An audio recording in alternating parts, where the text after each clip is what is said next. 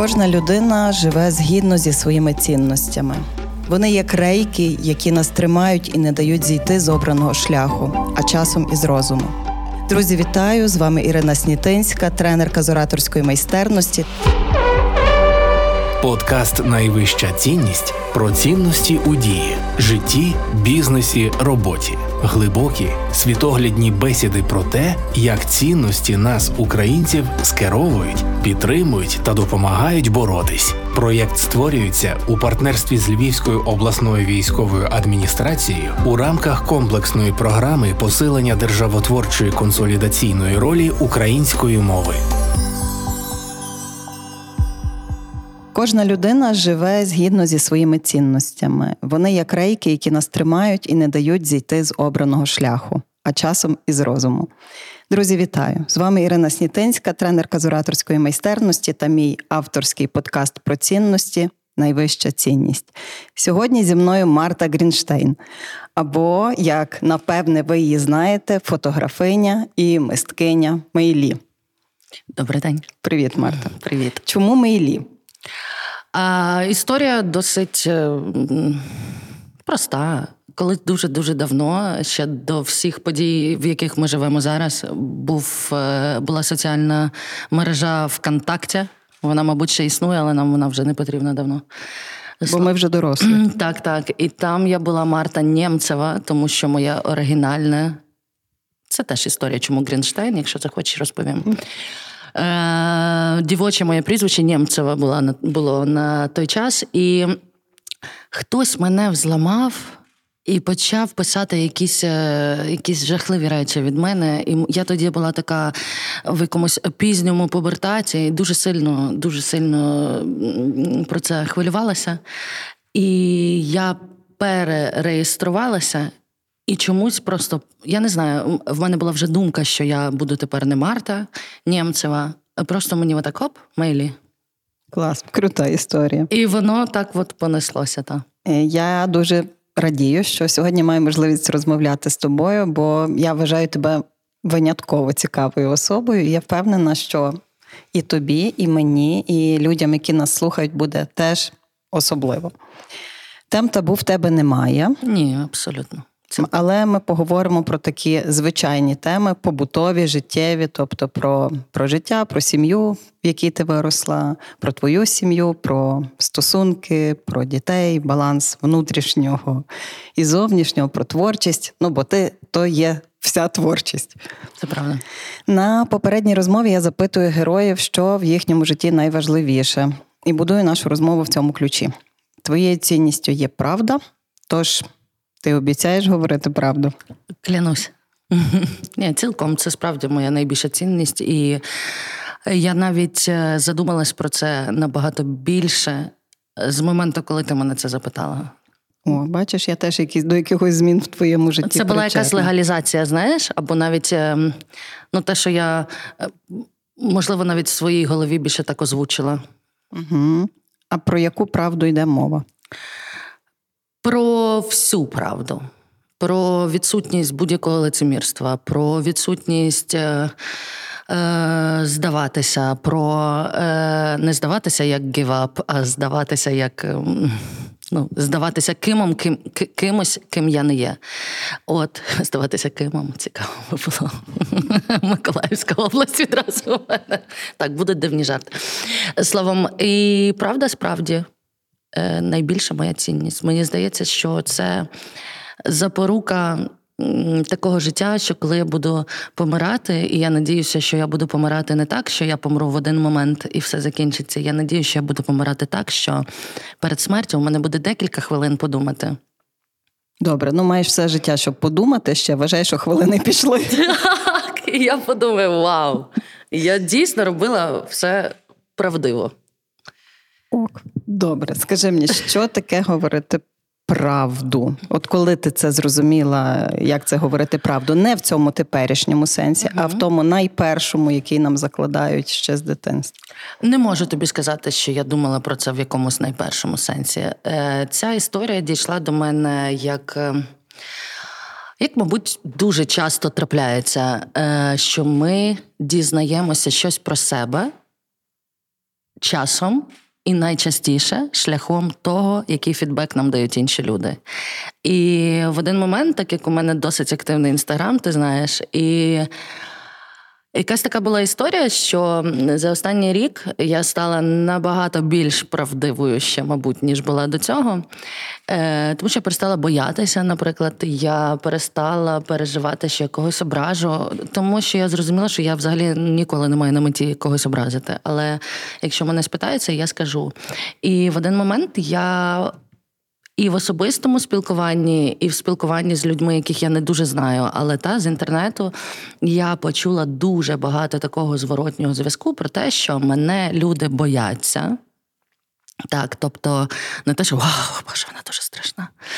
А я почала досліджувати ту тему і пояснюють люди це таким чином, що ти знаєш, з тобою досить небезпечно спілкуватися, і часом це страшно через те, що є відчуття, і ти так себе поводиш, що ти можеш сказати про мене, наприклад, та, щось таке що буде правдою, але я би не хотів це чути.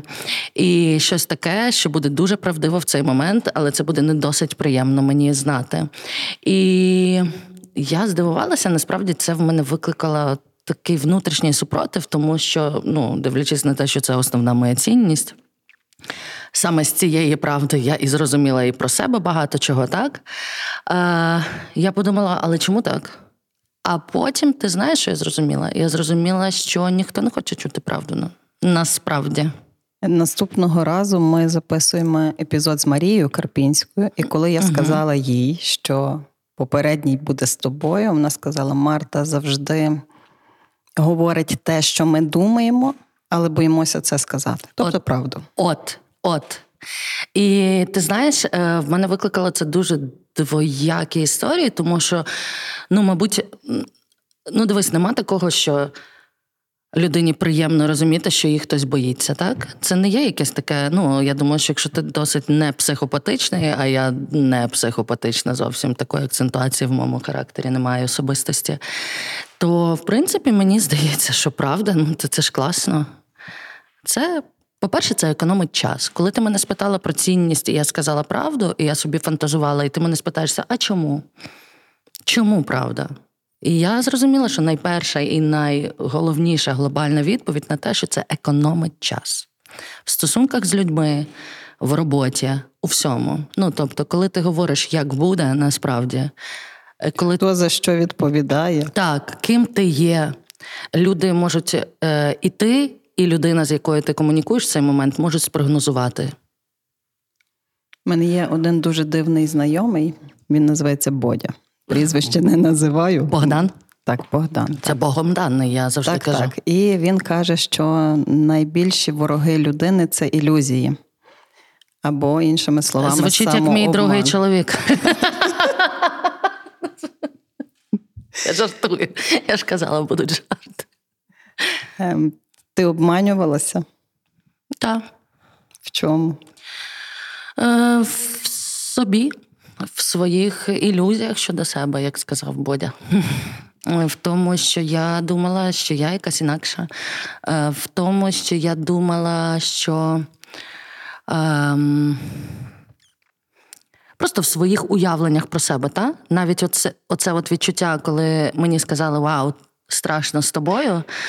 Я не відразу це прийняла. У мене був супротив сильний. Я думаю, вау, ну чому зі мною може бути страшно? Ну я ж це я, я така людина, я е, приймаюча, я не осуджуюча і все таке інше. Але потім я зрозуміла, ну так, не всі такі, як я, не всі хочуть знати правду, не всім хочуть зекономити час. Багато хто хоче жити інакше. Я обманювалася в цьому, а потім я зрозуміла, ну так. Щодо того, що знаєш, буває, бувають якості, які ми вважаємо негативними в людях, наприклад, як заздрість або е, якась злість, або агресія. Та? Ну, Тобто, у нас завжди є заборона на те, щоб висловлення таких емоцій. Так, ну тобто радіти це класно, правда? Всі... Це правильно. Це правильно. Якщо ти на щось злишся, це погано. І я недавно навіть про це писала. Мені здається, що це досить гендерно обумовлена історія, тому що приблизно як. Чоловікам дають якусь умовну соціальну заборону на плакання, і вона все ще існує. Мені здається, що в цю чергу жінкам дають умовну соціальну заборону на те, щоб злитися і агресувати, тому що ей, ну як це так? Ти ж гарна дівчинка. Так, і я досить довгий час думала, що вау, ну типу, та ні, я ж не можу злитися, я ж не можу бути агресивною. Я дуже така оце. А потім я зрозуміла, так, я можу злитися, я можу заздрити, я можу.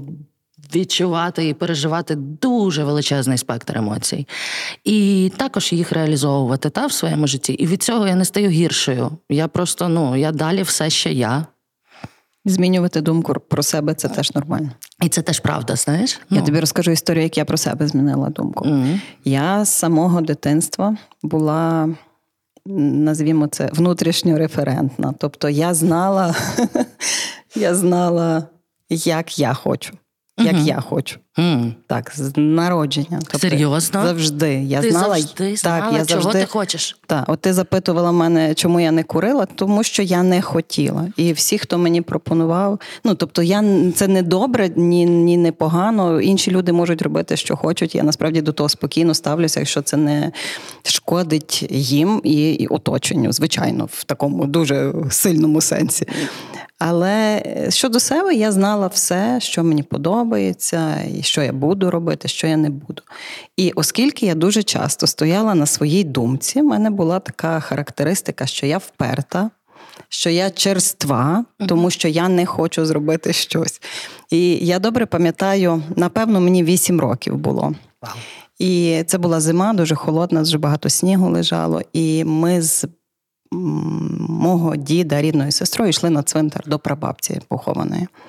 Була зима, і було страшенно зимно. У нас якось не було розмови про що поговорити в цей момент. І я кажу, ця Оксана. Давай я тобі вірш прочитаю. О. І я їй прочитала Лесю Українку. Я на гору круту крем'яною буду камінь важкий підіймати. І, і я себе так сильно розчулила тим, що, незважаючи на мороз на вулиці, я ридала просто. І моя цьоця сказала: «Е, дитинко, тобі буде дуже тяжко жити з таким м'яким серцем. І в той момент я зрозуміла, що я дуже добра людина, дуже добра людина. Тому, Марта, це історія для тебе. Змінювати думку про себе можна. І ми можемо її змінювати скільки хочеш разів. І ми можемо поводити себе недобре в якихось моментах, але попри те, все одно бути добрими людьми. Тому дарую тобі історію від мене і тьоті Оксани. Це прекрасна історія. Мені дуже цікаво, чому в тебе виникла саме ця. Е, от Чому знаєш, восьмилітньої дівчинки серед бачиш, морозу? Бачиш? Ти теж дуже емоційна і творча, і світ в тебе, як в творчої особи, дуже кольоровий, але водночас або чорний, або білий. Недавно я бачила, що ти викинула весільну сукню. Так, швернула в смітник. І як символ, напевно, якоїсь частини життя, якої ти позбулася, чи чогось? Як символ того, е, що мені би нарешті хотілося закінчити цю частину життя. І е, ти знаєш, розкажи насправді... історію цієї сукні. Ой Боже. Е... Я не думала, але я буду можливо розчулюватися в цей момент. Ти знаєш, це дуже такий. Е, я дуже люблю символи і дуже люблю символізм. Е, це речі, які допомагають я не знаю, розпочинати якісь етапи в житті і завершувати також. І я просто пам'ятаю, був такий навіть пост великий. Він так людям сподобався. Я була здивована, але я зрозуміла, що дуже часто ці історії, які йдуть від якоїсь дуже глибинної емоційної частини мене, вони заходять людям. Та? Е, Буквально нещодавно, хоч уже рік пройшов та з того часу, як ми не разом з чоловіком моїм приблизно рік уже. Значить, е, але це ж довгий етап. Знаєш, ти починаєш переїжджати, ти забираєш якісь речі. Ну, типу, 11 років ми прожили. Ти не те, щоб можеш зібрати це все в одну валізу і відразу винести. І це говорячи і про моральне, і про фігуральне, і про фізичне.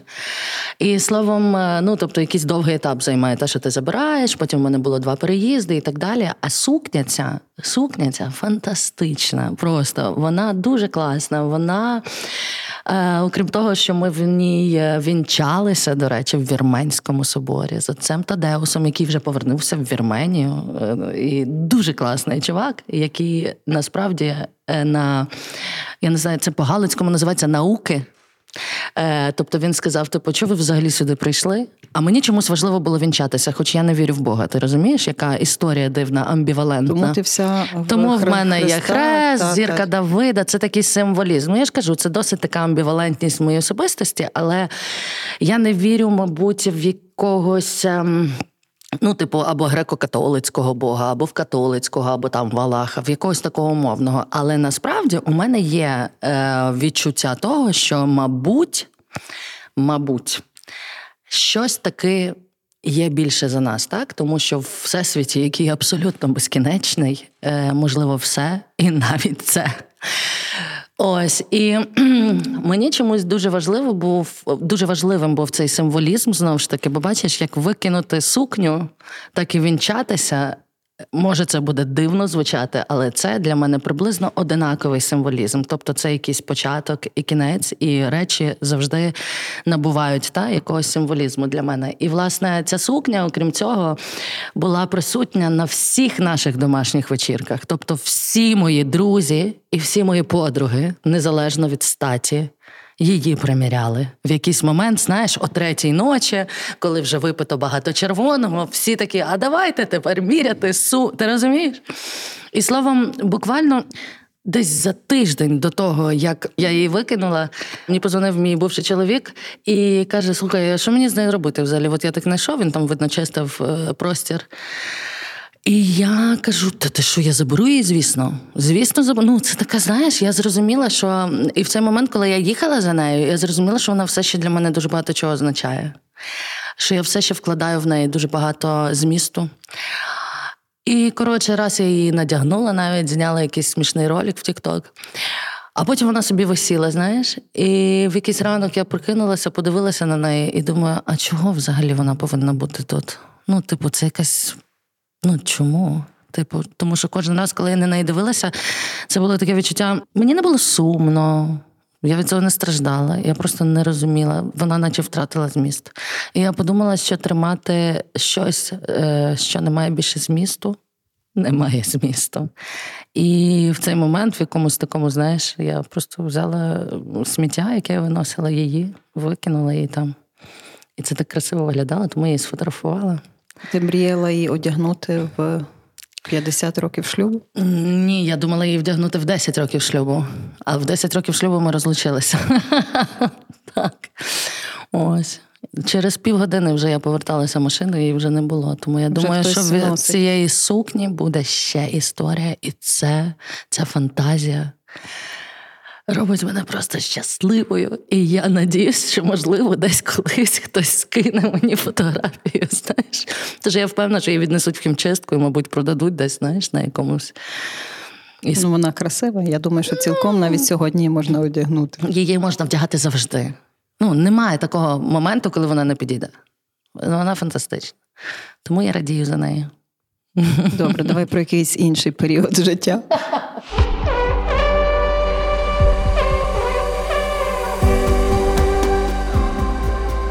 Проєкт створюється у партнерстві з Львівською обласною військовою адміністрацією у рамках комплексної програми посилення державотворчої консолідаційної ролі української мови. Давай про дитинство. Якою ти була дитиною? І яким ти уявляла своє доросле життя? Мені дуже цікаво було почути твою історію, оцю про похід, і про сніг, і про вісім років. Тому що е, я завжди, коли слухаю людей, які розповідають про якісь такі, типу, до 10 років історії, так? Я розумію, що у мене надмало спогадів з дитинства. Надмало. Ну тобто, в мене було дуже класне дитинство, я це знаю 100%, але чомусь я його дуже мало пам'ятаю.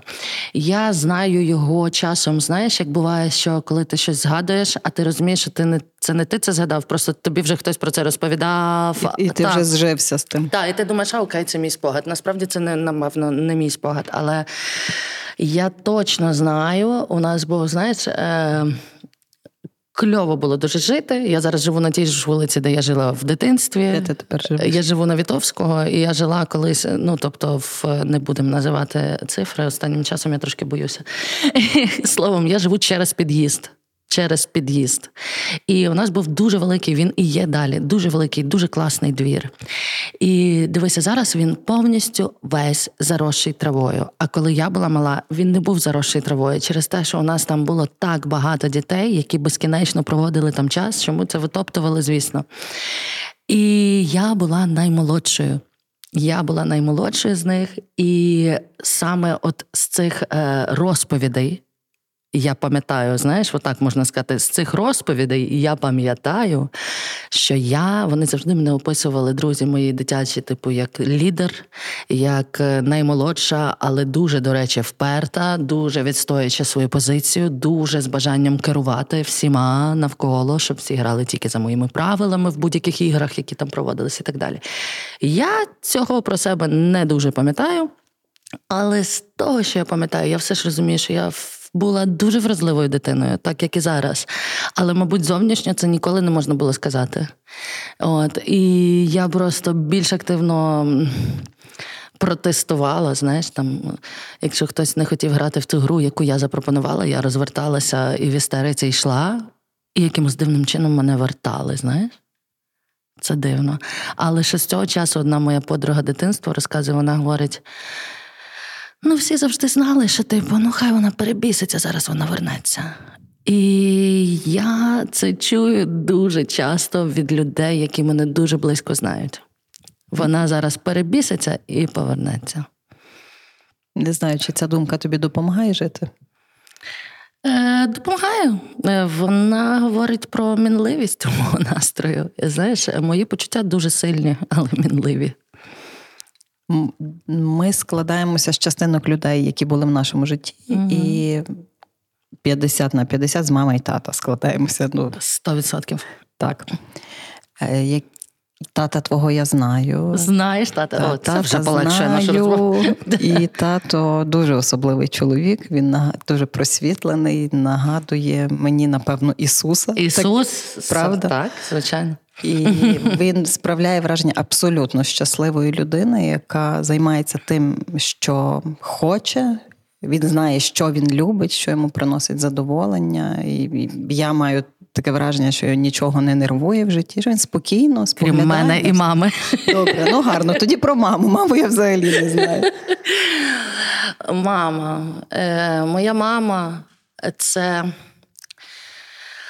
Ой, це надчутлива, надемоційна, е, надлюбляча, надтурботливіша. Справжня єврейська мама, так? Зовсім не єврейська. Ні. Мама якраз відповідає за галицьку частину мене. Мама Клас. народилася в Бориславі, і в неї дуже багато польських кровей, і звідти вони якби теж поступають до мене. Е, е, єврейство у нас якраз зі сторони батька, тому Ісус, якби не правда. Він і візуально дуже схожий на Ісуса, це правда.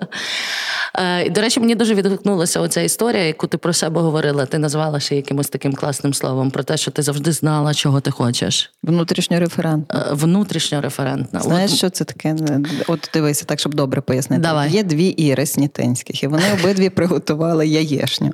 І в обидвох запитують: Іра, яка ця яєшня? Угу. І Іра номер один скаже: смачна або не смачна, добре, приготована чи не добре. Це внутрішньореферентна Іра, та яка зсередини знає. Так. А зовнішньореферентна, ця друга, коли в неї запитати Іро, яка яєшня, то вона скаже: Ну як я можу судити? Нехай люди скажуть. Розумієш, я знаю зсередини завжди. А є люди, які знають зовні через через зовні. І це теж нормально. Ні, ну ти зараз розказала, що в тобі дві Іри, як два Львова, пам'ятаєш? як тоді? Я, Мені набагато більше Ір. Цю, Ця зараз спеціально для мене створена, я надіюся. Дякую. Ну це цікаво. Слухай, мені здається, що він якраз такий. Мій мій тато саме такий. Мені е, видається, що у ньому дуже мало тривоги, тому з ним так приємно знаходитися поруч. Е, З ним, наче не страшно. І це дуже класно. Мені здається, що в мене ду, мені дуже дуже пощастило з е, фігурою батька. Ось. І Він спокійний. І мені здається, що спокій це те, до чого я найбільше прагну в своєму житті, не дивлячись на те, як сильно я люблю емоціонувати. Ну, дивися, твій чоловік теж був спокійний. Ну, якщо чесно, ти в вашій сім'ї ти емоційна, а він нормальний. Добре? Підходить таке визначення? Так, так і було. Ти знаєш. Мені навіть інколи до сих пір здається, що це була єдина людина, яка б змогла контейнерувати, знаєш, це цю бурю емоцій. Ну. Один чоловік уже був, знаєш, виходить. Ну, нічого, нічого. Нічого, нічого. Слухай, мені здається, що одного чоловіка більше ніж достатньо. Хоча я ну я добре, відпочинь собі заміж, трошки, мені відпочинь собі трошки, а там далі поговоримо. Побачимо, побачимо, побачимо, як казав цей чувак. Ти чудово розмовляєш англійською. Ти, наскільки я розумію, італійською добре розмовляєш. Ти маєш професію, яка потрібна майже в кожній точці на планеті Земля. uh Ти жила за кордоном і могла би жити і далі, але ти повернулася в Україну. Чому ти ти є тут? І таке питання: за що ти любиш Україну? Бо це я uh припускаю, але я все ж впевнена в тому. Um... Сто відсотків я дуже люблю Україну. Е, ще більше я люблю Львів. Це 100% моє місце. Дві еміграції було в моєму житті. Значить, І дві вони були в Італію. Так склалося моє життя. Значить, перша еміграція була за бойфрендом. І знаєш, е, дві ці еміграції я не назву добровільними, тому що остання це, звісно, було в зв'язку з війною. І в якийсь момент мені стало просто настільки страшно, настільки страшно, що я навіть не думала, мені просто було. Так, що знаєш, одна думка, типу, рятувати дітей, рятувати дітей, рятувати дітей, тому що було незрозуміло, як все буде розвиватися. А перша я їхала за своїм бойфрендом. І це дуже смішна історія, тому що це було відразу після університету. Я, як я тобі казала попередньо, значить, я магістр клінічної психології, і на останньому курсі моєю мрією було залишитись на кафедрі і викладати. Я дуже хотіла, я бачила це, і я насправді думаю, що я би була класним викладачем. Мабуть, не в Україні, я би навряд чи вписалася в цю систему, але я думаю, в якійсь мірі я би була дуже класним викладачем. І я дуже цього хотіла. І я почала писати дисертацію кандидатську.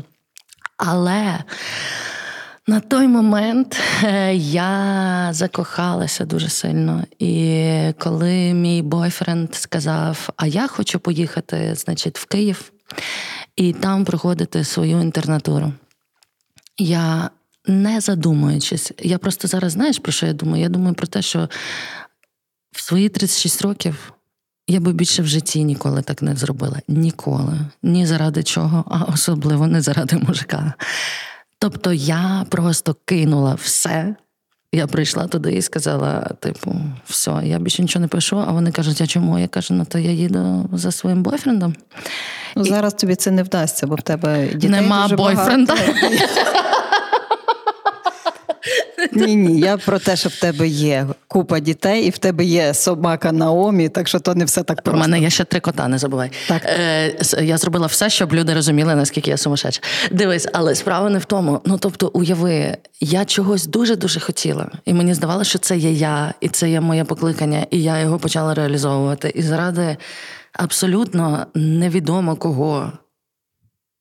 Як це зараз мені розуміється? Ну, тому що знаєш, як я його тепер згадую, типу, ну ти хто це? І я поїхала в Київ. Значить, е, перед тим я влаштувалася у Львові на це дуже класна історія. Я влаштувалася у Львові в туристичну фірму і працювала там. Ну тобто я писала е, дисертацію і працювала турагентом. Все було прекрасно. Мене дуже любили на цій фірмі. І тут, значить, він каже: А я їду в інтернатуру. І я кажу: ну все, ясно, я їду з тобою, і все таке. Я, до речі, навіть не пам'ятаю, чи він запрошував мене. Мабуть, так. Ну, я думаю, що це не було якесь насилля з моєї сторони. Е, словом, ми знайшли квартиру. Це було біля е, біля цирку на гончара, е, в такій хрущовці невеличкій. Значить, я, він і його кіт, який потім, до речі, залишився в моїх батьків. Ну, коротше, історія офігенна. Ми поїхали в Київ. І в цій турфірмі, в якій я була, був і київський філіал. І я, вони кажуть, ну ладно, не звільняйся тоді, переїжджай просто в Київ працювати. І я кажу, вау, дякую дякую. І я переїжджаю. І там був такий Сансанич, це був мій прямий директор. Такий військовий, старший мужчина, дуже чіткий, і все він такий, ну ладно, Мартуся, давай туди. Я їду туди. І, і словом, і я переїжджаю туди.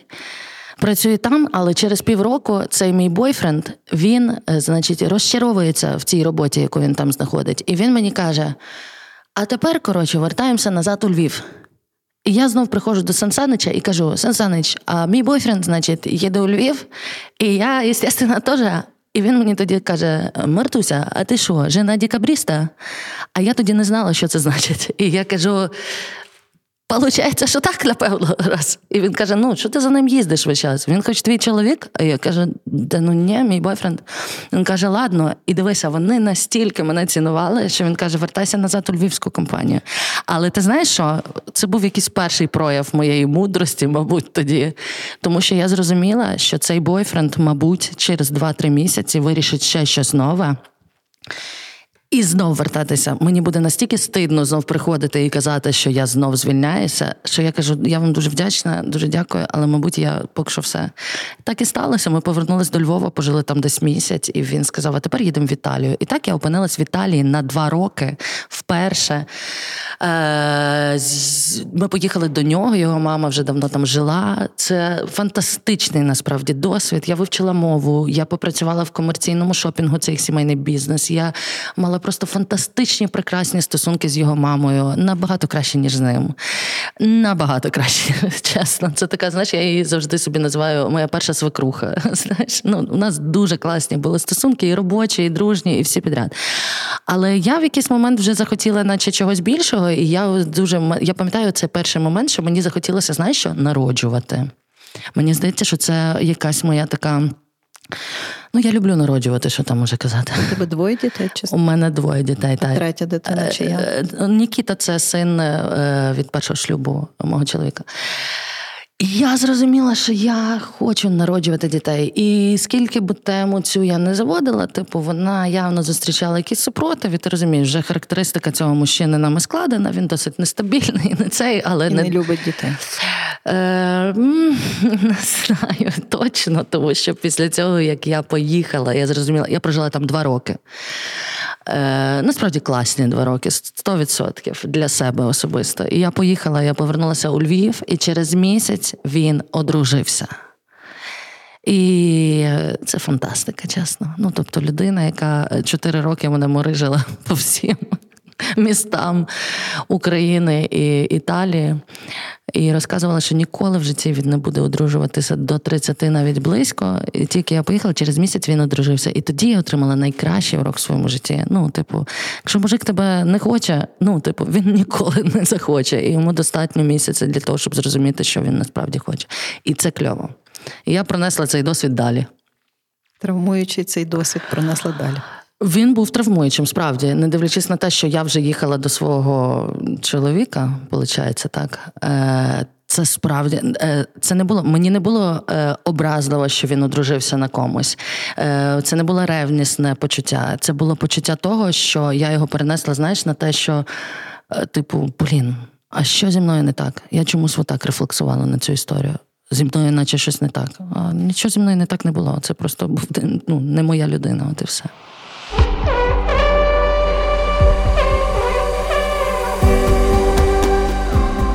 Найвища цінність на радіо Сковорода.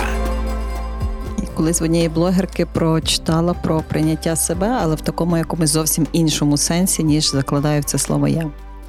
Там говорилося про те, що приймати себе це не фарбуватися, не фарбувати волосся, там, не не в зал не ходити. Одним словом, не робити себе красивішою. Ну так назвімо це словом красивішою. Але я закладаю якийсь зовсім інший сенс. Я закладаю в це сенс, що приймати себе це знати, я є ось така. Так. Я є ось така, і я є окей. Ну і звичайно, все, що мені не мені не окей, можна змінювати, працювати над собою. Тобто ми вправі і змінювати думку про себе, і худнути, і поправлятися, робити все, що ми бажаємо, і татуювання робити. Але я не зараз не про прийняття, я зараз більше про баланс фізичної краси, сприйняття себе зсередини, важливість думки оточення. про творчість, ти дуже себе змінюєш. Я за тобою слідкую, і в мене враження, Правда. що ти щотижня фарбуєш волосся. Я не знаю, може мені так здається. Е, постійно я бачу, що стає плюс одне татуювання. Я так не не настільки пристально дивлюся, але Ні, вже я бачу, давно що нема, ти але в неділю у мене сеанс. Так. Ага, я зрозуміла. так. Отже, ти дуже дуже змінюєш свою зовнішність. Угу. Навіщо ти це робиш? Я не знаю. Але якщо говорити про татуювання, це 100% селф-харм. Ну, тобто, це не є питання, якесь, яке стоїть. Знаєш, це це е... тобто то не такі якісь моменти закарбувати собі, ні? Якщо пам'ять часом Ні, дивися, підведе. свідомо це моменти закарбувати. І якщо говорити про те, що знаєш, якщо хтось інколи питає, вау, а що це означає? І я завжди відповідаю: ей, ми нічого. Ми, нічого. Ну, дивися, здебільшого це нічого не означає, але насправді. Це дуже навіть означає, але не просто, типу, якийсь надпис чогось. Це просто був такий момент, коли я в якомусь емоційному такому екстазі, знаєш, в якомусь переповненні, і прийшла, і я хотіла. Е, момент, який би я хотіла дуже запам'ятати. І кожне татуювання, на яке я дивлюся, я розумію, що це було зроблено там саме в такий момент. От це, допустимо, найостанніше моє татуювання, яке на надпис Let it hurt, then let it go. Я зробила це, це дуже смішна історія. Ти, до речі, казала, розповідай історіями. Це історія. Значить, ми розлучалися дуже класним способом е, в плані юридичного. Є, е, типу, таке розлучення під ключ. Тобі не треба нікуди ходити, тому що так як є діти, ніхто не може тебе розлучити без суду. Завжди буде суд. І це і так був такий травмуючий досвід, що я дуже не хотіла ще відвідувати якісь дуже дурацькі е, інстанції і там перед кимось щось розговорити. Хоча ти знаєш, зараз я навіть думаю, що можливо, можливо, ця процедура настільки ж важлива, як заключення шлюбу, тому що це якийсь момент, коли ти приходиш, і наче це все завершується. Та ти розумієш, це отець Тадеуш, чи як він та, Тадеус, та, та, та, та. Це щось таке, Тільки навпаки. який, до речі, знаєш, що казав на цих науках? Я так і не доказала. Він сказав. Е, ну, звісно, російською розмовляв з таким дуже вірменським таким цим. І він казав мені: ну, Марточка, не знаю, не знаю, не знаю, зачем тебе замуж, у тебе вряд ли это выйдет. Ты совсем не смиренная. І я думаю, смиренність це те, що потрібно для шлюбу, виходить. Ну, мабуть, так. Спустя 10 років можу сказати, що він був прямий. Ні, Марта, я тобі скажу, не це, а треба просто зустріти Ну так, то кому це не смиренність та підійде. Власне, і от це татуювання, дивися, тобто там як все відбувається, все роблять за тебе абсолютно, а потім просто тобі пишуть вітаємо, типу, ви розлучні, і в дію тобі приходить новий статус. Це дуже цікаве відчуття. Але я очікувала рекомендованого листа. І до мене прийшло повідомлення, і мені тато позвонив і каже, так як я прописана в батьківщі, і він мені позвонив і каже: Марта, тобі прийшов якийсь рекомендований лист? І дивися, я думаю, о! Розлучення, іду замучу собі татуху. І я, значить, роблю let it hurt, then let it go. Я роблю цю татуху і потім їду на почту. А це а виявляється, не що розл... це просто з це податкової. з водоканалу. І Я знаєш, така, типу. Ну, треба смайлик добити там. Ти розумієш? І тепер це татуювання для мене ще краще, тому що Через день мені прийшло е, повідомлення про розлучення, але тепер це для мене не тільки про розлучення, а ще й про якісь бюрократичні історії з водоканалом. І це класно. Ну тобто, все в житті е, трагіко-комічно. Я думаю, що все моє життя досить трагіко-комічне, і я за це його дуже дуже люблю. Так. Ми теж його любимо, як люди, які спостерігають за твоїми соціальними мережами. Якщо подивитися твої мережі, то видно, що ти ведеш дуже бурхливе життя. Я ні на що не натякаю, але дуже багато рефлексій, багато про дітей, про трохи тусовок, звичайно, фотографія. А яким є твоє справжнє життя? Таким і є. От таким є. Ти знаєш, коли я думаю про те, що е, як люди рефлексують там на мій блог, і вони кажуть, вау, ти така справжня, ти така справжня, ти така справжня. І я не знаєш, для мене справжність це не є характеристика людини. Ну, типу, дійсно, я справжня. Ну, ти справжня, я справжня. ми всі справжні. Ну, ми Марта, якщо я в тебе завтра запитаю, яка твоя найвища цінність, ти скажеш інше. Це нормально. І ти теж справжня. Все нормально. Ні, я скажу правду. Ти скажеш правду, але іншу цінність, так. Але це все одно буде правда. Так, це все одно буде правда. Так, тобто воно все таке і є. Просто, типу, ще є багато чого, чого ви не бачите. Але це вже щось таке, чим я не хочу ділитися, знаєш, і тому і зараз не розкажу. От якось так. Добре, ну я я не знаю, яким є твоє життя, тому що ти встигаєш кожного дня два дописи накатати, запиляти 30 сторіс, е, встигаєш подивитися отого дивного психолога, як він там, до речі, називається, і що з ним тепер? Якийсь, а, Спартак Субота? Та-та-та-та-та. Ну, і, та, і висловитися ще щодо нього. Це обожнюю. Слухай, ну я це обожнюю. Я це обожнюю за цим дивитися, знаєш, це всяким крінжом, як говорить зараз молодіж. Ну, ну типу... Добре, ну він ж тобі подобався, напевно, спочатку, чи ні, ніколи? Ніко... Ну, в мене Ні, є освіта. Я за, за твоєю рекомендацією, ну як рекомендація? Я побачила це прізвище і подивилася, я 10 хвилин витримала, я зрозуміла, що ні. моя стабільна психіка ні. цього не витримує. Ні, ні, ні, ніколи. Дивися, типу, люди, в яких є хоч якась дотичність до науки. До здорового глузду, будь ласка, і, і до, до, до культури так. Спілкування з собою. Але ти ж розумієш, яка там аудиторія? Ну, типу, їм по 15 років. Це типу момент, коли ти ще шукаєш себе, ти не дуже розумієш. Це дуже прості. Ти це знаєш, така, е, як оці книжки, психологія для чайників. Оце щось таке, типу, таке дурацьке, поверхневе, абсолютно беззмістовне, але яке дуже легко чіпляє. Ну, люди заробляли просто сумасшедші гроші. І саме тому мене це цікавить. І це мене цікавить весь час, коли я дивлюся на блогерів-мільйонників, які декларують якісь настільки примітивні речі, і люди їм платять там по 20 тисяч. Та які 20 тисяч? Недавно я от вчора е, дізналася. Саша. Шабо. Значить, блогерка з Івано-Франківська. Отак от я і дізналася з якогось інтерв'ю. Значить, 70 тисяч гривень коштує у неї хвилинна сторіс. І що вона розповідає там? Ну, типу, про продукт, який їй присилають. Але взагалі вона, типу, людина, яка просто ну, ну, я не ну, я не розумію, чому так відбувається. І це мене дуже засмучує. Це мене справді дуже засмучує, тому що це говорить про те, що я і так знаю, але це сумне. Ну тобто, людям подобається примітивізм. Та ні, так різним людям різне подобається Марта. Це ну, типу, їх мільйони, і вони захоплюються цим. Ти розумієш? А інші люди просто ходять на роботу і з ними все окей, вони не дивляться цього Але інші люди цим захоплюються, і вони за це платять гроші. Ти розумієш? Так, я це розумію. Мене це розстроє. Ну, мене це розстроє. Чого ти переживаєш? То не ти втрачаєш гроші, а вони. Я відчуваю, наче від мене від, відходить фінансовий потік в цей момент. Я просто дивлюся, на ну то йолки-палки, ребят. Я вам скажу щось краще. Знаєш, це такого роду, ну, типу, я не розумію. Мені шкода. От якось так. Типу, я дивлюсь на це з таким співчуттям. Добре, давай про щось чудове. Про Давай. дітей. Про дітей. Mm. Скажи мені, ти вважаєш своїх дітей особливими, правда? Ой, дуже. Дуже. Чому? Вони... Чим? Я вважаю всіх людей, по-перше, особливими. Всіх людей вважаю дуже класними. Е, Я вважаю своїх дітей особливими просто тому, що це мої діти. Я думаю, що це нормальне ставлення будь-якої людини до дитини своєї. Ну, тобто... А якщо так зовсім прагматично, чим вони інші за. Мені здається, що вони дуже вільні. Що е, я я завжди декларую своє бажання свободи, і якщо говорити про ще одну мою цінність, це 100%, 100% буде свобода. Голосую за тебе, це моя цінність. теж. Так, свобода. От і не дивлячись на те, як сильно я її прагну, і як я виглядаю дуже такою людиною, всю вся про фрідом, я 100% не є прям вільною. Я є заручником дуже багатьох речей і у вихованні своєму, і в якихось внутрішніх стопах, і так далі.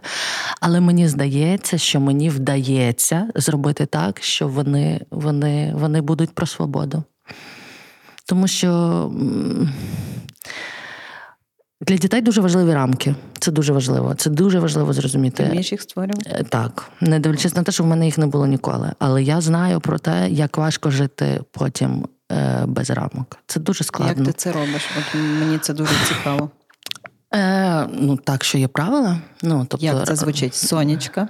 Ні, ну Як це Є якийсь набір правил, розумієш? Яких, ну, тобто, наприклад? ну, наприклад, коли є якась поведінка, або щось виходить за рамки того, що у нас прийнято. Ну, тобто ну, ти я можеш назвати це правило? Ну, від звичайних правил, як побудований день, типу, що хто коли встає, хто скільки чим займається і так далі. Тоді там хто коли лягає. Там, наприклад, їмо ми. Ну, ти розумієш, типу рамки вони ж будуються від маленького. Там що їмо ми, наприклад, тільки на кухні, так? Або ну окей, як виключення, ти можеш щось з'їсти там, але загалом їмо ми тільки на кухні. До того, як в принципі е, е, система там вивільнення своїх емоцій і так далі, тому подібне. Ну це дуже важливо. І мені складно, як людині не рамкованій взагалі в дитинстві, будувати рамки ззовні. Але я їх собі видумую, ну як то сказати, притворяєшся дорослою, я так розумію. А я б не сказала, я, на жаль, вже доросла. Ти знаєш, ну як на жаль, на щастя, мабуть, на щастя. Тому що я думаю, що бути дитячою мамою дітей це дуже погана історія. Та. Е, Є щось, що можна, є щось, чого не можна. От і все. Ну, типу. Ну, Є якісь... Діти погоджуються в які ну, ну звісно, Соня, що... я про Соню зараз. Вона доросла вона дівчинка. Вона дуже протестує проти багато. Ну, звісно, вона входить в передпубертат, їй 10 років. Вона протестує проти всього. Ну вона протестує просто через те, що сонце сходить, знаєш, зранку, і це нормально. І дитина повинна переживати фрустрації, тому що таким чином вона росте, бо кожен день дорослий це якась одна цілковита фрустрація і з нею треба справлятися. І я ж кажу, що е, знаєш, як дуже класна є така фраза, і нею я керуюся. Не кожна потреба дитини повинна бути задоволена. От і все. Можу це, до тебе дуже... на курси піти, бо я та мама, яка доросла мама. Я була старшою за тебе, коли я Петрусю народила mm-hmm. за тебе зараз. Так. Ну і відповідно, знаєш, я вже так е, дивлюся на дітей, як як бабця, знаєш, Та ну, все окей. А то... Ні, ну слухай, ну це дуже класно, насправді. Це дуже класно, але я ж кажу, як людина, яка росла без рамок, так? Дуже з класним дитинством, суперкльовими батьками. Але е, це не була все дозволеність. Дивись, це теж дуже важливо розуміти. Це не все дозволеність, це просто відсутність якихось дуже чітких рамок. Відсутність рамок породжує тривогу. А тривога це дуже неприємно. Типу, дитина тривожиться, потім вона стає доросла, вона ще тривожиться. Я з тривогою, ну, типу, блін, я в психоаналітика вже 12 років. Що ти там робиш? Психоаналітуюся. Як це сказати правильно? Психоаналіт. Так, так, він тобі допомагає. Вона. А вона. Ну, дивися, це Я психоаналіз. Думала, він юних називається. Карл Густав, так, це мій кіт, кішка. Точніше. Так. Ні, е, психоаналіз це історія на все життя. І, взагалі, якщо чесно, я е, розумію, що ну, типу, психотерапія е, особиста для мене, як для людини такої афективної, як для людини такої рефлексуючої і так далі. І, в принципі, для всіх, мабуть, в якісь періоди життя. Але психоаналіз це такий напрямок. Дивись, це не є. Це не розумію, це не так. те, що має початок так, і кінець. Так, це те, що відбувається постійно. Ось. Добре, а чому ти цей метод обрала? Е, Я фанат цього методу. Угу. Тобто під час навчання, коли ми вчилися, ну тобто є ну, багато коротко, всяких... Є короткотермінові методи. Дивися, я не сказала би, що є короткотермінові методи. Я би сказала, що є глибинні і є поверхневі методи. От ці всі екзистенціальні, гештальт, КПТ, це все, як знаєш, як ну Ти знаєш, типу... їх там понад 120 є методів. Ні, ну, здається. ну насправді, типу, є декілька їх. Ну, типу, це що їх 120 це одна історія. Але, типу, ну самі основні там гештальт, КПТ, екзистенційна психотерапія, шейка, шейка, шейка. Це знаєш таке, от як недавно ми говорили з моїми подругами, ті, що Hot Mamas Shop, які мають е, свій секс-шоп. Вимикаю тоді інстаграм. Так, коли мені приносить. Коли мені приносить. Це поверхнева історія. Це поверх... це пройтися по верхам. А я ну ти ж розумієш, ну типу, мене хлібом не корми, дай в собі покопатися. Ну це класні рефлексії. Я обожнюю це. Я кожен раз виношу з цього дуже багато чого. Все завжди має якусь свою причину. Ну тобто, це не те, на що це не знаєш, психоаналіз, це не те, що тобі дає відповідь, але це те, що дає тобі такі запитання, від яких ти будуєш просто потім якісь. Найбільші, найкрасивіші рефлексії в своєму житті.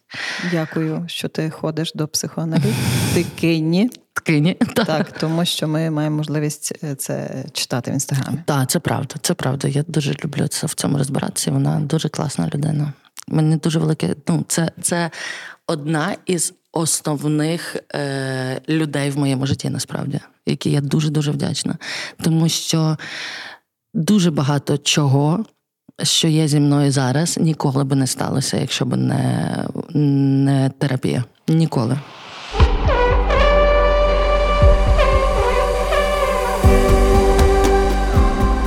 Подкаст Найвища цінність про цінності у дії. А хто найважливіша людина в твоєму житті? Діти мої, звичайно. Добре, якби я була тренеркою з особистісного зростання, я б сказала, маєш бути ти. Ну добре, давай про дітей. Правда, до ре... О, о! Мартуся, вважай, дивися, і щоб ти розуміла. Так, так, це просто сьогодні безкоштовно. Дякую. Це правда. О, ну така трохи жартовність є в мені все-таки виходить. Так. Марта Марія. Е, Іван. Марта Марія Ісус. Я і, дочка Ісуса, і Марія Так, одночасно. так, так. Е, Іван, Іван. Ваня, твій син, Так. є дитиною з аутизмом. Так, в спектрі. І ти до того, так як мені виглядає, достатньо спокійно ставишся, як Абсолютно. до варіанту норми. Я бачила, але я бачила десь, може, рік до того, як це діагноз називається, чи як це правильно? Ну так, звісно. Так. Ну, в нього, типу, його ще немає офіційно, тому що дуже ускладнена діагностика, але ну, це вже очевидний Ну, десь, факт. Десь е, за рік до того, як ти прийняла цю думку, впустила цю думку, я бачила жінку, дівчину, яка в тебе в інстаграмі написала, що вашої дитини спостерігаються прояви Так. аутизму, Так. і ти дуже гостро відреагувала. Та, ну як саркастично. Чому? Саркастично. Тому що вона це дуже по-дурацькому зробила. А я завжди ці е, ну я люблю такі речі, насправді, як і будь-який хейт в інтернеті, е, тому що це величезне джерело відреагування гумором. Знаєш, і я пам'ятаю, це було ще в Італії. Мабуть, ти про цей випадок говориш, правда? Та, та. То він там ходив по вулиці, якісь камні жував і так далі. Ну тобто йому було там два роки серії і так далі. Е, в два роки це ще не дуже можна зрозуміти, і е, в принципі діагностика дуже складна, особливо у випадку з Іваном, тому що чому це називається розлад аутистичного спектру?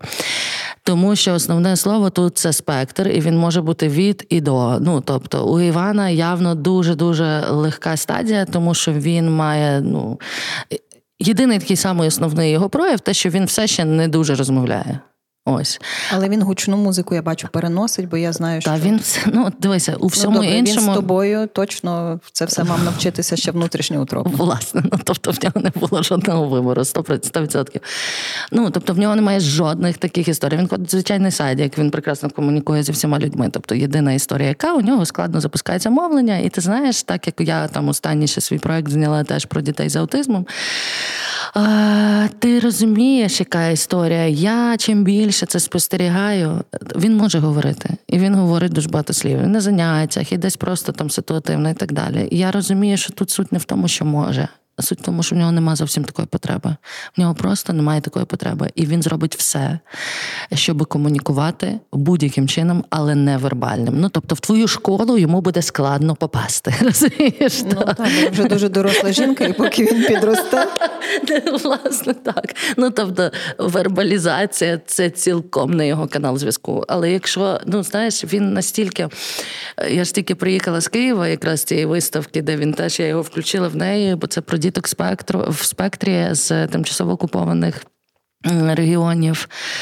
Е, Це дуже важлива історія, тому що вони, ці діти, як і потім люди, вони цілком соціалізовані, вони абсолютно можуть вести звичайне життя, працювати на звичайній роботі і так далі. Але їм потрібно вчитися так, Жити в нашому світі. так, вчитися жити по нашим правилам. Ну тобто, що потрібно комунікувати вербально, що, що типу, ну що комунікація це в принципі якийсь ну, взаємозв'язок. Вони просто цього не потребують. Але так як поки що їх меншість, ну наразі їх меншість, та, то ми їх навчаємо жити за нашими правилами. Ось і зараз це так, і тому це необхідно, але.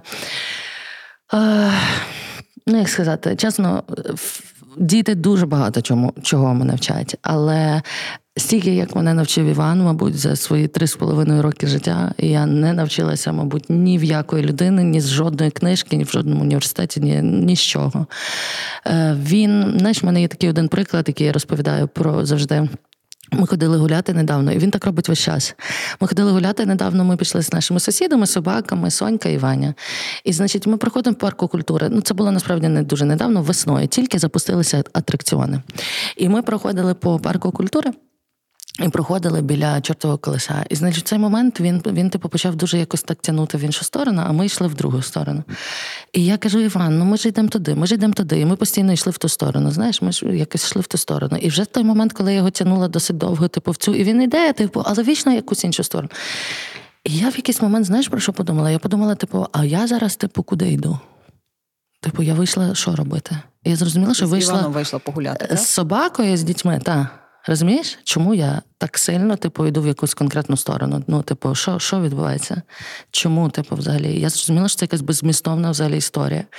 І я кажу: Сонь, ходи вже, типу, чекай. І я відпустила просто його руку, і він побіжав, а він біжить. Ну, типу, я завжди йому кричу: Run, Forest, run. Ну він просто він стоїть, він в секунду він так підриває, дуже смішно. І він біжить, і ми вже йдемо за ним. І каже, чекай, чекай, Ваня, чекай. І ми за ним підходилися. І він біг просто до чортового колеса. Він пробіг до нього. А ми вже майже на Лежвярську дійшли. Ну тобто, ми пройшли величезний. Він біг туди, він біг туди. Він підійшов до нього, зупинився, сів і почав на нього дивитися. І ми підійшли до нього. І я теж сіла. І Сонька сіла. І ми просиділи і просто півгодини дивилися, як крутиться чортове колесо. І я не знаю, мене ця історія дуже розчулює, тому що особливо зараз, під час війни і під час цього, це так важливо, типу, зупинятися. Ну, типу, ми нікуди не йшли. Типу, ми тут, щоб інколи просто подивитися, як крутиться чортове колесо. І в цьому була найбільша насолода, реально, насправді. І я пішла, типу, з цієї прогулки супер наповненою. І, і це він мене вчить, розумієш? Бо він живе насправді тільки от зараз. Він, ну, типу, в нього немає, знаєш, якихось таких прогнозувань чи ще чогось. Просто вміє насолоджуватися. Клас. Я з тобою говорю, мені мої історії дитинства нагадуються. Mm. Я Дякую. Я ходила в садок на вулиці Тютюників. Угу. Я вже забула, як він називається. Ластівка може, але я забула, неважливо. Якась пташка. І біля Академії мистецтв є металеві сходи. Так, знаю. Дуже класно. Вони мене в дитинстві заворожували. Дня, коли мама мене забирала в шостій годині з садка, я її змушувала йти на ті сходи. І ми дивилися в академію мистецтв, там, де є домені печі, де гутники як працюють. Вони... І як вони горять. І я просто стояла і годину дивилася. І мама мені казала: Іринка, можна ми підемо? Я казала ні. І ми стояли, і ми на це дивилися. Це найкращий час. Так. Це дуже класно. І е, загалом діти нас цього, правда? Потім ми втрачаємо, бо ми нам вічно треба бігти кудись, спішити. Дуже багато зовні живемо. Так, так, можна просто подивитися. Як щось горить, як воно палає, як цей паліф. Я просто люблю до коли горить. Це справді це дуже важлива штука. Скажи мені, а якби от після того коментаря дівчини ти впустила цю думку, це би щось змінило? Ні. Нічого. Все я вчасно. впускала цю думку завжди. Дивись, я впускала цю думку завжди. Е, Мій протест був не дивись, він не був пов'язаний з. Зараз я тобі скажу. Він не був пов'язаний з моїм ускладненим сприйняттям можливості діагнозу. Ні, він був пов'язаний знаєш, чим? З тим, що я дуже не люблю безпардонне вривання в мій особистий простір, але я дуже часто його маю через те, що е, ти знаєш, е, у мене склалося таке враження. Люди через те, який типу у мене блог і як я про все розповідаю відверто, складається враження. Думають, що вони так само можуть відверто прийти і тобі тобі сказати все, що вони думають. Навіть не так. Ти розумієш, типу, є ж е, форма, є зміст. Це ж теж дуже важливо. Знаєш, ну тобто е, я не дуже розумію, як би я бачила цю історію, якщо б не була моя така реакція. Наприклад, вона це побачила, і як я думаю, що би зробила людина, яка має якийсь такт і, в принципі, якісь гарні наміри. Вона би, наприклад, подивилася і написала мені особисто: типу, Марта, слухайте, я типу не цей, але я так побачила. Мені здається, може, вдруг зверніть на це увагу. Це одне. А вона приходить в коментарі, розумієш, і така, типу, хлопці, ще в якійсь такій дурацькій формі. Ну come on, це звичайно буде супротив, абсолютно, тому що я це не люблю. Так само, як е, знаєш, кажу, що це пов'язано, звісно, з тим, як я себе презентую. Тобто люди вважають, що ти можеш абсолютно спокійно до мене підійти, будь-де, що би я не робила. Таке дуже часто трапляється. Допустимо, та я десь можу бути там з друзями, чи відпочивати, чи ще щось. І Хтось підходить, хтось підходить дуже класно. Типу, і такий, я дуже перепрошую, хотіла вам просто сказати, я вас знаю, типу, клас. супер. Це дуже насправді мені це дуже приємно. Це супер ласкає моє его, мені це класно. Але бувають насправді такі штуки, що ти стоїш, знаєш, як вриваються в твій простір, просто такі о, Марта! І зразу типу обійми якісь чи ще щось. І я така зразу. І в мене моя подруга, знаєш, завжди в мене моя така дуже дуже близька подруга з шести років. І вона сидить, стоїть зразу така. І... Ну, взагалі про свій особистий про, про особистий простір чули. Ну тобто, але це люди, які не чули, звісно, і це таке. Я ж кажу, що це в принципі дуже приємно мені, і мені це подобається. Якщо б мені не подобалась публічність, ну ясно, що я би себе так не вела. Але ну є якісь, знаєш, е, це... ясно, я так би себе вела, бо я по-іншому не можу. Mm-hmm. Так. Сто відсотків. Сто відсотків. Ти любиш сцену, я це бачу. Дуже люблю. Я публічні виступи, це просто для мене. Але ти знаєш, що от останнє, що було відкриття виставки. І там було, тобто там був виступ такий, все. А потім я проводила як і тут у Львові, так і там екскурсію, значить, авторську по цій по, по виставці. І це приблизно займає, тобто я вже так помітила, це майже завжди займає півтора години. І так як це ще й дуже близька, е, це дуже тендітні сенси, це близька мені виставка, ну це моє творіння, розумієш? Це е, про дітей, і там актуальність така надвисока про дітей в спектрі, плюс про дітей, які всі розумієш, втратили свій дім, про сім'ї, в яких більше нічого немає. Вони вимушені були втікати. Просто ну тобто це складна досить тема. І ти знаєш, от це було в п'ятницю, і сьогодні у нас що четвер. Я сьогодні прокинулася е, знову ж з таким е, відчуттям, що я все ще настільки виснажена після цього. Тобто, це те, що я дуже сильно люблю, те, що мені приносить колосальне задоволення, але воно мене настільки спустошило, ти розумієш? І я не дуже розумію, яким чином наповнюватися назад. І як робити так, щоб це ну, тобто, не тільки приносило мені задоволення, а ще й не спустошувало мене так сильно.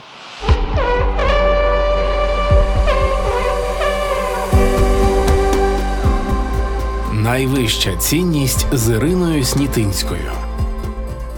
Мікроісторія у відповідь. Угу. Коли я почала проводити тренінги, це вже 15 років тому. Угу. Е, я надзвичайно емоційно наповнювалася. І мій день стандартно виглядав ось так. Бо я тоді цілоденних не проводила, як зараз, uh-huh. а тригодинні вечірні з 7 до 10 вечора. Мій uh-huh. день стандартно виглядав так. Я прокидалася, робила щось вдома, цілий день готувалася до тренінгу, йшла в 5 годині, готувала зал, бо я одна була, я там прибирала, розставляла печиво, вода, чай, uh-huh. замітала при потребі. Далі я три години проводила тренінг, а далі я приходила додому і дві години дивилася в стіну. Настільки наскільки змученою я була. Так.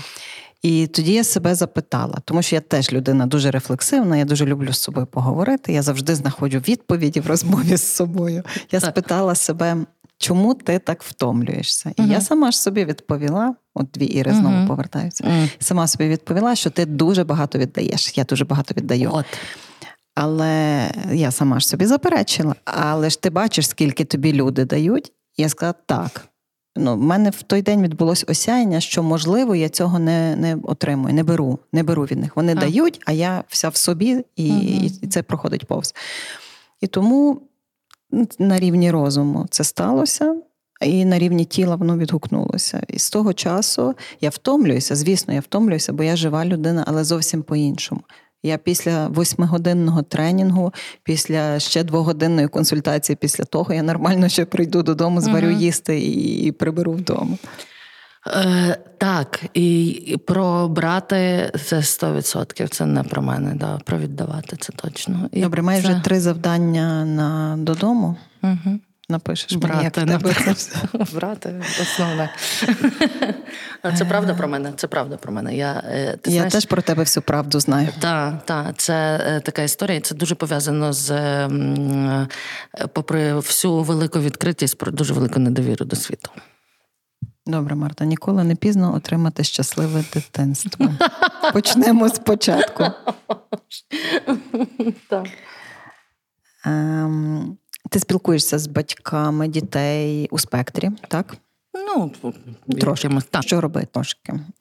Але є люди, які тільки про це довідуються, і, напевно, не всі так спокійно реагують, як ти. Що би ти могла їм сказати? Мені дуже шкода, е, насправді, це перше, що я хочу сказати. Мені дуже шкода, що будь-яка особливість дитини, будь-яка, і це не обов'язково спектр, будь-що е, може зробити так, що батьки.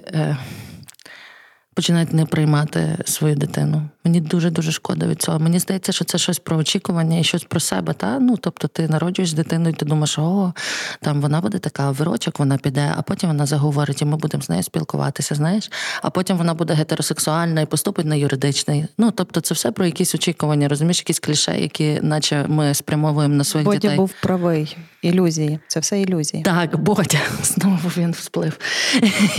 Слово. І і дивися, і ми е, отак от очікуємо. І Іван, знову ж таки, крім того, щоб дивитися на чортове колесо і насолоджуватися, це дві величезні глобальні речі. Е, Він навчив мене, що е, очікування це просто булшит.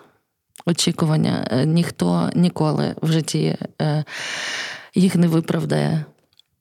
Ніхто ніколи в житті їх не виправдає. Отак мені здається, оце про очікування. І тому я би сказала, що подивіться просто на своїх дітей, що би з ними не відбувалося, як би вони не відбувалися. Ну тобто насолодіться тим, наскільки вони прекрасні, е, тому що інших уже не буде. Ось в чому розумієш, коли я дивлюся на Івана, чи коли я дивлюся на Соню, чи коли я дивлюся на себе, на будь-кого. Я розумію, що дивися, це вже те, що є. Ну тобто, що ми можемо зробити? Ми можемо е, боротися з цим, і це нам дасть нуль, нічого не зміниться. Ми можемо прийняти це і допомогти у тому, що ми маємо, здобути найбільший КПД, та? А для мене, типу, КПД, ну, хай дитина буде щасливою. все. Це все, що їй потрібно. І я впевнена, що Іван буде рости, та, судячи з тою динамікою, яку я зараз бачу, типу, в нього все буде прекрасно. Тобто він зараз ходить в звичайний садочок, він піде в звичайну школу.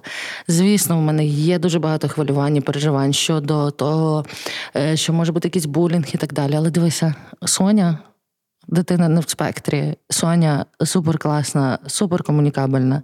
І вона мала дуже багато булінгу. І навіть не зі сторони дітей, а зі сторони дорослих та в школі своїй так не пощастило, наприклад, вчителів і так далі, які розказували, яка вона не така. Просто тому, що вона, наприклад, має свою думку. Розумієш, все те, що я вважаю її е, величезними плюсами, і, типу, тим, через що вона класна, е, в школі, е, знаєш, в цей якісь савдеповські далі діючі закони, за це її от булили, наприклад. Та? Тому про що ми можемо говорити? Ну, типу, так, буде різне. Але я думаю, що єдиною нашою задачею, ну, тобто, булінг буде, проблеми будуть. Це завжди це просто життя. Ну так стається. Дивіться, типу, не буде такого, що в нас воп, і в секунду все зникне. Ні. Але єдине, що може допомогти дитині з цим жити, це те, що вона йде туди з дому, де її приймають цілком і повністю. І тому вона не буде на себе приміряти це. От і все. Тому, типу, ми єдиний дім і опора і стабільність для нашої дитини. Так, коли вона дитина, точно. Да. Е, я тут подумала про створення якогось ідеального майбутнього, ідеального суспільства, або принаймні кроки в той бік, щоб наше суспільство стало дійсно більш приймаючим. Угу. Поправ мене стосовно цифри, якщо я буду не права, наче кожна сота дитина у світі має. Ні, Ні. тепер уже більше набагато. Дивися, говорять про те, що збільшилася кількість дітей в спектрі, але я не Але навіть сота це це багато. Та не сота, та, та кожна якась 25-та тепер, типу, якийсь таке має якийсь спектр. Слухай, там якась нова статистика, абсолютно така жахаюча. Ну, тобто, я пам'ятаю, був якийсь пост, причому від якоїсь психологині. Типу, о, жахлива статистика. Та, кожна там 20 якась там, там вже не сота, це набагато більше, набагато більше. Народжується в спектрі. Типу, вау, щось ми маємо з цим робити, і так далі, тому подібне. І представляється це як проблему, як спеці... як, ну... Це інша реальність, інший світ. Це просто так вже є. Так. І дивися, чесно, ну є дуже багато теорій. Ми до кінця не розуміємо, чому. Дивися, з об'єктивних причин, я думаю, з об'єктивних причин це пов'язано з зростом е, віку народжуваності. Це 100%. Дивися, будь-які історії пов'язані завжди. Ну тобто, коли ми всі народжували в 16, знаєш, недавно це буде трохи. Але я можу так сказати. Недавно ми сиділи, значить, в центрі, і у нас ж дуже багато класних таких циганчиків ходять. Знаєш, дітки, то вони такі босі завжди приходять, і такі тьотя, тьотя, дай мені, дай мені. І приходять пацани такі, знаєш, їх десь було четверо, типу, двом десь років по три-чотири, значить, двом десь по сім. І ми сидимо з моїми подружками, і одна із них психолог теж. І і слухай, я не знаю, чому ми, мабуть, перед цим якось про це говорили. Я повертаюся, дивлюся на них, знаєш, і в мене чомусь в голові типу, будується така історія. А цікаво би було зрозуміти, типу, яка кореляція аутизму серед серед, серед циган. І я розумію, що такої статистики нема, але чомусь я підозрюю, що ну майже нульова. І я кажу: Настя, а як ти думаєш, чому це може бути? І вона каже: Ну, як ти думаєш, скільки років вони народжують? Розумієш? Ну, тобто, вони там всі народжують по 15 років. І дуже багато всяких особливостей пов'язані з віком народжуваності. Але ще серед таких якихось теорій е, говориться про те, що дивись, це є неврологічна особливість. Тобто ми не знаємо точно причини і навіть як виглядає інакше. Але суть в тому, що у них, наче, змінене сприйняття. Бачиш, вони набагато інакше і дуже вузькопрофільно. Там є декілька да, таких фільмів класних, як е, Людина дощу, та знаєш, про ну словом, про, е, про людей в спектрі там. Е, Дастін Хофман грає. І він е, має супергеніальний математичний розум і супергеніальні математичні схильності. І дуже часто у них, у людей в спектрі, є якісь вузькопрофільні, супергеніальні ем, вміння і навички. Просто, ну, типу, фантастичні, там вираховувати якесь щось. Дуже часто з точними науками, до речі, пов'язано. І навіть спостерігаючи за Іваном, моя думка, знаєш, чому це? От це так, як дивитись на чортове колесо. Розумієш, його не хвилює в цей момент нічого. В нього є дуже вузько кон... так, фокусування на чомусь. Дивися, він, якщо бавиться якоюсь машинкою чи ще чимось, ну, типу, йому взагалі ти його не відволічаєш. Йому буде цікаво, він буде цим займатися. Тобто я розумію, що. Мені так складається, що ми, в принципі, е, е, ну, еволюція, вона ж не зупиняється. Мені здається, що відбуваються теж зміни, якісь, яких ми зараз не можемо ще зрозуміти. Але е, скільки інформації поступає до нас, та кожен день тисячі, мільйони просто весь час. І, мабуть, знаєш, мені так інколи виглядає, що це просто якась еволюційна зміна для того, щоб людина могла хоч трошки розслабити свій мозок. Ну, це з таких фантастичних якихось штук, але воно якось так для мене інколи часом виглядає. Тому що ці люди просто концентруються на чомусь одному і абсолютно не звертають увагу на все інше. Ну, я думаю, що ти точно допоможеш зробити наше суспільство трохи більш friendly до я таких дуже людей. надіюсь, і це дуже велика моя мета. Дуже велика. І я бачу, що навіть тим, як е, е, я ділюся просто тим, який є Іван, я бачу просто, що люди часом мені кажуть, Боже, дякую, що ти це показуєш, тому що нам здавалося, що це щось таке дуже страшне. І знаєш, часто що я чую, таке, ну, це така смішна форма, таке. Та, та з ним нічого не є, він звичайна дитина. Я думаю, блін, ну я саме це хочу вам і показати. Альо. Ну, типу, він трошки інакший, але нічого страшного тут немає. Він звичайна людина. Абсолютно. Марта, дякую тобі за розмову, за таку і смішну, і і, і не дуже. І, і деколи не дуже, деколи дуже таку зачіпаючу розмову. Ем, Дякую. Дякую тобі. Наостанок хочу дещо сказати. Я помітила в цій розмові, що, мабуть, Е, я не закінчила майже ні одну із історій, і я зараз згадала, і мені важливо закінчити одну давай, з них. Давай три закінчимо. Ти сказала, я одну хочу закінчити. Це ту, яку я точно пам'ятаю. Ти мене спиталася, чому я повернулася і що для мене Україна. Е, Я е, зрозуміла через ці дві вимушені еміграції, е, що для мене, окрім правди і свободи, є ще одна надважлива цінність це дім. І тут мій дім. І це відчуття неможливо здобути ніде, де би я не була. І тому я повернулася. І більше нікуди не поїду. Ну, тобто, короткостроково, звичайно, поїду, Альо. Але я буду тут жити, бо це мій дім. І дім це для мене дуже-дуже цінно. Марта, дякую тобі щиро. Друзі, з вами був подкаст Найвища цінність, і я його авторка Ірина Снітинська і чудова Мейлі. Дякую тобі. Кожна людина живе згідно зі своїми цінностями. Вони як рейки, які нас тримають і не дають зійти з обраного шляху, а часом із розуму. Друзі, вітаю! З вами Ірина Снітинська, тренерка з ораторської майстерності. Подкаст Найвища цінність про цінності у дії, житті, бізнесі, роботі, глибокі світоглядні бесіди про те, як цінності нас, українців, скеровують, підтримують та допомагають боротись. Проєкт створюється у партнерстві з Львівською обласною військовою адміністрацією у рамках комплексної програми посилення державотворчої консолідаційної ролі української мови.